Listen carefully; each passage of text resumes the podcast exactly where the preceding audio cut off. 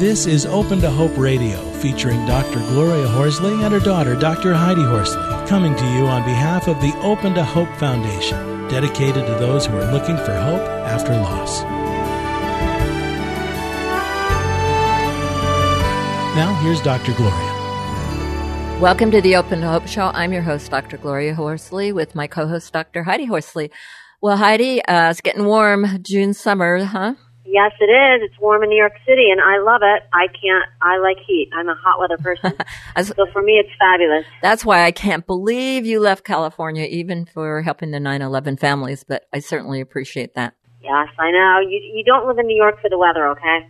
It's not why you live here. But yes, there there would be nothing that could bring me here more than helping people find hope after loss, which is what my mom and I are all about. So well, you know, I love being in New York and I love helping people. Heidi and I have been doing some public relations work and everything to try to uh, let people know what, about our book, Open to Hope Inspirational Stories of Healing After Loss, which I hope you've looked at. We've got fabulous articles in there. And one of the articles is by uh, our guest today. And we'll be talking about that. But Heidi, you got, you've had some interviewing related to that, haven't you?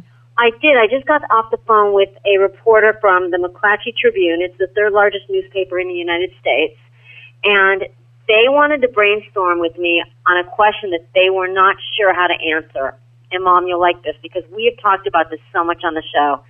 This is the question, and I'm sure a lot of our, our listeners can relate. It says, How soon is too soon to get rid of my dead husband's clothes? I wanted to do it the week after he died. My grown children were appalled.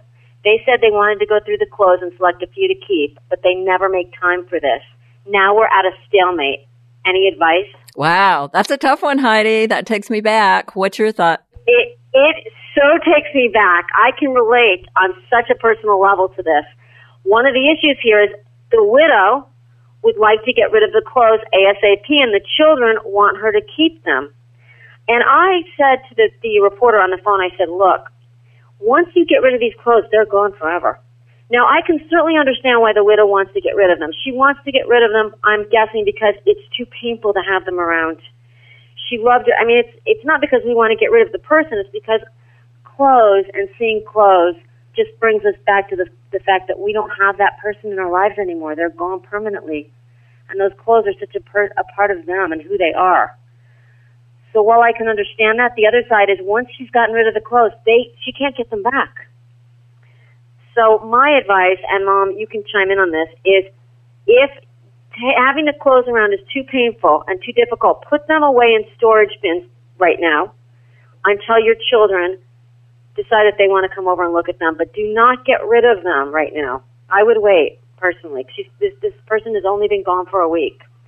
What are your thoughts, Mom? I think that's right. And, you know, um, I kind of let Scott's friends go in and take a lot of his stuff. And I don't think that uh, you or, uh, uh, or Rebecca or probably Heather were very happy about it. And it was a crazy thing. And I regret doing it now. And it would have been better to have put them in storage bins and put them away. But, you know, there's some, uh, you know, you're just driven by craziness. And uh, so the fact that she's asking the question is a good thing because she can step back and take some realis- realistic advice about it. But you're right. When I did that with Scott and let his friends go up in his room and take stuff, that was it. You know, it's gone, and and uh, that's the way it is. And and y- you do have to live with it. So you can't live with a lot of regret either. It is what it is. It is what it is. But, but in hindsight, for those of you out there that are wondering, should I get rid of the clothes or should I not? Really, really think about about do people want them? What does it mean to people to have them, etc. And you know, uh, to say I was mad is an understatement. I was livid because here my brother's things are things that meant something to me. Everything he wore had a story for me. And when the room was, and I understand my parents were going through a lot and they were in a very bad place. But when they opened up that room, it was like the freaking vultures came in and everything was gone very quickly. And there were certain shirts and certain things in there that I I really wanted. And one of the things that you did, Mom, a few years ago was that my parents did keep a few really important pieces of his clothing. And a few years ago, they made me a teddy bear with his from his New York Jets sweater. And I love that. And I told this reporter that also. I if you don't want to keep the clothes the way they are, you can make teddy bears, you can make hearts, you can make life quilts. There's a lot of things you can do with the clothes. So I really thank you for doing that because that was such an amazing gift to give me. Well, thank you, and it's good to know that I uh, made up a few amends out there for some of the mistakes I made early. So, well, and you know, to, to your to your credit, I've got to defend you for a minute because you know kids can be hardcore on their parents. Let's not pretend they can't. But the thing about it, to be fair to you, you thought you were doing a good thing because you went into his friends and said, "You guys go into Scott's room and take something that means a lot to you." You know, so you were giving them a gift by giving them a piece of him and a piece of well, a piece of his clothes, you know, yeah. part of his clothing and the things that were important to him. You know that that really comes up for uh, something for me is that one of the problems and and one of the things that goes on after a loss is you want to do something, and sometimes maybe some of the active things that you do or say to to connect in some crazy way maybe aren't the best at the time. So take a deep breath if you've had a loss and uh, kind of think about it. Well, Heidi, we have got such a great guest today and somebody that we met at ADEC, Association of Death Educators. She, we did a presentation on Open to Hope and she had come all the way from Scotland. Is that too cool or what? It's amazing and I love her accent. It's gorgeous. You're going to hear it in a minute. Yes, and she's a bereaved sibling, so that is so near and dear to my heart. So why don't you go in, ahead and introduce Tabitha, Heidi? Okay, Tabitha and I actually have a lot in common. I was telling my mom and Tabitha before the show because Tabitha was also in her early 20s when her 17 year old brother died, and he also died in a car accident, as did my brother. So we have a lot in common. Um, Tabitha is the author of Thriving Loss Move Beyond Grief to a Place of Peace, Passion, and Purpose. And she's a leading expert in the field of grief, grief and growth coaching. Her interest in this field stems from the death of her 17 year old brother, Peter, who died in a car crash when she was only 22. Welcome to the show, Tabitha. Thank you. Hi, it's great to be on the show. Now tell people where you live. Um, I live in a little village about 25 miles outside Edinburgh in Scotland. So uh, right on the other side of the world from you guys. That's wonderful. On the other side. I love it. And you came all the way to the United States. And were you involved in uh, grief and loss education before your he- brother was killed? Um, no. It was something that really um, only became, I got the interest in it after Peter died because I was doing uh, an undergraduate degree in psychology at the time. And mm. I did, I think, what students do. They're like, oh, let's go and look at all the information and try and understand this. And it just really caught my interest, and I really found that I was actually quite passionate about it. Hmm. Does that sound familiar, Heidi? Um, kind of. I mean, I definitely got the passion, Tabitha, but I'm. It took me a couple of years. I mean, I think after Scott died, I was so devastated that it kind of kind of threw me off kilter for probably three years. And once I got, you know, decided what do I want to do with my life and why am I here and found my purpose, then I really got on track. Now it sounds like when you were, and I was also in college, but ended up dropping out for a couple of years. It sounds like you were in psychology, your brother died, and then did you just right away realize, okay, you know what, I want to devote my life to helping people that have gone through a loss? Um, I mean, I, I think it kind of happened very quickly, but I mean, there are mm-hmm. similarities because I did drop out of university for a couple of years before going back to finish the degree. Um, I knew I wanted to do something, and within a year, I'd actually set up a charity to help young adults affected by bereavement in Scotland. Um, but I think the challenge for me is I knew I wanted to do it, but I was really struggling with my own grief at the same time. So it was almost like a seesaw. I wanted to do this, but then I'd go into my own grief and move back and forth. And mm-hmm. it was, I suppose, kind of a bit messy actually, um, because I really wanted to help people, but I actually hadn't taken the time to fully look after myself and deal with my own grief. So it was kind of this this parallel process of, of doing them both at the same time. I, I like that. And we see that all the time, don't we, Mom? Mm-hmm. A- absolutely. Where people want to reach out to others, but then they, it's, it is, it's kind of like, then the wave of grief comes over them and they're like, wait a minute, I'm I'm out there helping everybody else, but I need to I need to check in with myself too and give myself some permission to grieve also. Because it is it is so overwhelming to lose a sibling in the prime of his life, and especially your younger brother, right? Because my brother was my younger brother also. Yeah, I mean, I, I think the kind of thing was I've been thinking about my grandparents because they were well, I mean, they're still here and they were getting old, and I was like, wow, going to have to contemplate that they're going to die, and then all of a sudden it was like, oh, well, I didn't expect that one, and wow, I mean, there's no kind of like words to actually say how it is because you have this assumption that you know your brother's going to be there, you're going to get older. We just reached that stage where he was starting to mature, so the relationship was growing and evolving. We were actually becoming more on an equal level. He wasn't just my annoying little brother, you know, we could have deep mm-hmm. conversations. So all of that was just taken away. It was like, oh, where did it go and what do I do now? It is so true because we feel like there's going to be a natural order to things. And I remember my mom's father, my grandfather, we all, like he had had a stroke and he had been sick and he was getting older and we just assumed, we were always waiting for him to be the next one in the family to die. Remember, Mom? Mm-hmm. Actually, yeah. So true. And, and then didn't, very surprised. Didn't, didn't you say to your dad, Mom, after Scott died, didn't you go to your dad and say, Dad, you can't die? I told him he couldn't die for two years. and he was very ill and he did not die. He died that, my, Scott was killed in April and my dad died in April two years later. Wow. That's amazing. So he was able to hold on for you and be there for you. Absolutely. Wow. That takes me back. Well, you know, I'm I, am i am thinking about you too, about how you both kind of dropped out of school for a couple of years, and I think for people out there, bereaved siblings, but also for parents who worry about their kids after a loss, it does take time. People do have to take some time. They have to take a breather, and and they may be dropping out of school, and they may not be doing what you think they should be doing. It may make you worry more because you feel like what uh, you know that they're missing out or losing track, or they're not following their life plan, or or whatever. But Tabitha, I wanted to ask you, and, and Heidi can chime in on this too. Did how did you feel as a sibling? Did you feel like you got this kind of support you needed, or was it for your parents, or uh, how was that? Did you feel like you had to be a good uh, a good kid? Um, that's a very good question. I can remember actually having a conversation with somebody about it and saying, "Well, it's so interesting," and it was actually one of my brother's friends because I was saying, "You know, it's so interesting. Everybody's asking about mum." How mum's doing and everything. Everything's asking because my brother was engaged at the time about the fiance, but nobody seems to be asking about me, and nobody seems to be asking about you, and you're his friend, and it was just really odd because it was almost pushed pushed aside, and I kind of got the feeling of well, you weren't important, and because I'd also left home as well, then that mm-hmm. made it a mm-hmm. different dynamic because I wasn't there all the time, but even though I, you know, even though I wasn't there all the time in the family house, it was still affecting me. And I really, really didn't think that um, I got the support that I needed at the time, and it was very much like pushed aside.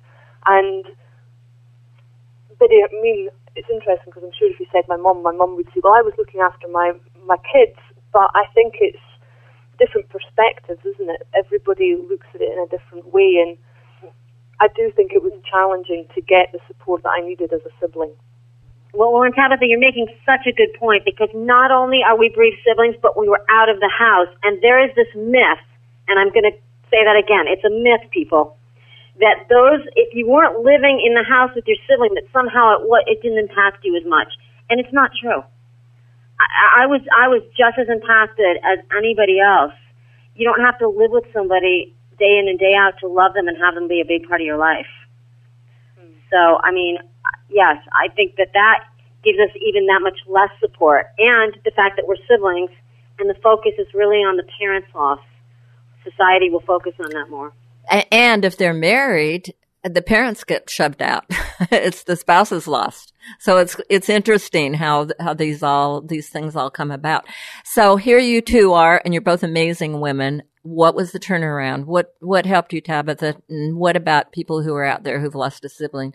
What kind of advice do you have, and what are you doing? Um, well, I mean, I think the turnaround for me, um, because I mean, I had some really bad coping mechanisms because I'd been bullied as a child and grown up in an abusive household. So you know, drugs and alcohol were my coping mechanism, which kind of increased as I was trying to cope with this. But the kind of turning point came is when I thought, wow I actually really love my brother and I want to show people how much I love him. And by me not making a success of my life, in effect, I'm disrespecting him. And the thought of people saying, God, she really, you know, when her brother died, that really ruined her life.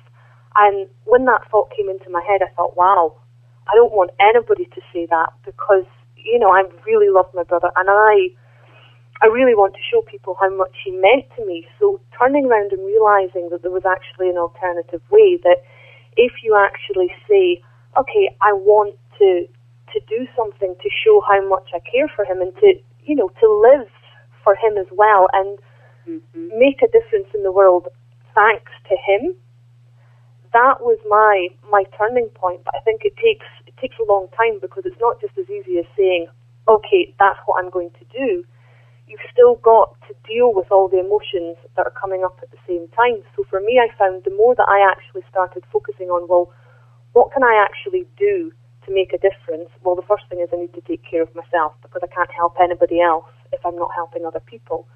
So, what do I need to do for myself first and foremost that then will allow me to actually be able to help other people? So, it was very much about really giving myself permission to actually acknowledge my feelings and say it's okay because I would get really frustrated because I'd be like, I know he's dead. I don't understand why I'm having this thought. I don't understand why I'm angry. I don't understand why I'm missing him. And it didn't make sense. And then I would get frustrated and impatient with myself. And I think we have this idea in society that grief is a lot shorter than what people actually expect. So then when it gets six months down the line and you're still having all these upsurges of grief, you start getting impatient and think, what's wrong with me?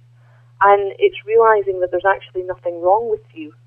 And being able to actually accept that it's your grief and it's your journey is probably one of the biggest things that I, I did for myself. Wow. How did you identify with some of that? Totally. Tabitha, I love you and I don't even know you, but I so I so feel like I do because I completely, completely relate to what you're saying. I feel like I, want people to know how much I love Scott and that I feel like I'm living my life for both of us and that my work is a tribute to his life. And he was so full of life and such a positive person. And I do feel like I'm living not only for myself, but for him and his legacy.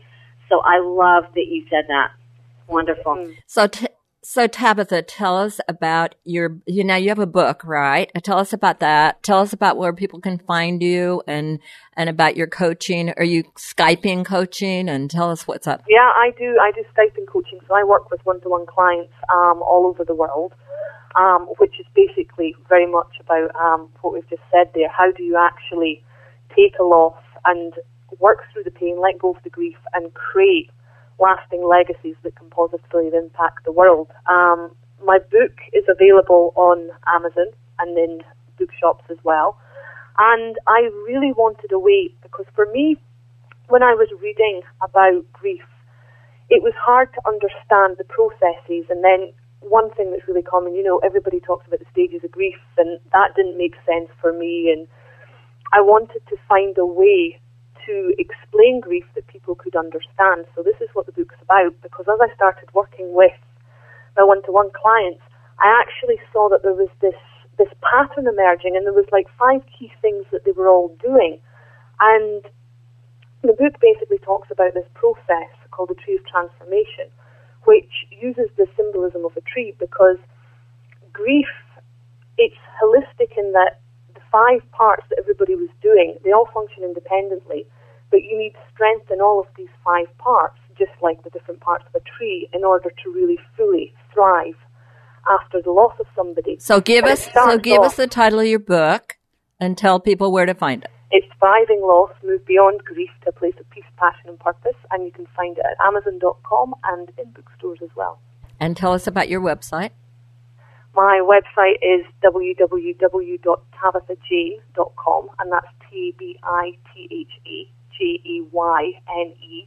And you can download an excerpt of the book there, and I've got lots of blog articles and other free bits and bobs and videos and stuff there that people can go and check out. And you can find her on our website, opentohope.com, and you can read things like Choose to Let Go of Grief and Pain, The Unique Nature of Sibling Loss, Don't just Heal, Grief, Transform It. She's got fabulous articles on her site. You can comment on the articles that she writes. And uh, she's in, again, our book, Open to Hope Inspirational Stories of Healing After Loss. And Tabitha, thank you so much for everything you're doing in the name of your brother. I love it. Thank you, Tabitha. Thank you. Well, Heidi, what a great show. Isn't it fun to have people like Tabitha writing for us? Absolutely. I love it, and I love her story. And she's doing so much for so many people in the world, and she's such a great author because she writes a lot for us and she gets a lot of feedback. And I love that she's doing it with Peter in mind. And, you know, it's interesting because although these, I've always said it, although these losses may have defined our lives, they in no way have destroyed our lives. I mean, these, these, Peter and Scott are doing as much in their death as they did in their life. They are touching so many people today. Well, thank you uh, for talking about this whole sibling thing. For a parent, it is really fascinating to hear two people uh, talk about it and discuss it. And I hope that all of you out there will tell your friends and families about our shows because uh, we depend on you to let people know that we're here at Open to Hope and also on the radio. Please stay tuned again next week for more of Open to Hope. You've been listening to Open to Hope Radio, hosted by Doctors Gloria and Heidi Horsley. Like today's edition, all of our past programs are available on demand at opentohope.com, along with helpful articles, videos, resources, and links to help get you through the toughest time of your life. You can also follow us on Facebook and Twitter and sign up for our monthly newsletter. Again, that's opentohope.com. Check it out today. Then be sure to stop by next Thursday at 9 a.m. Pacific Time when we'll be posting another edition of Open to Hope Radio. Remember, Others have been where you are. They made it through, and you can too, as long as you're open to hope.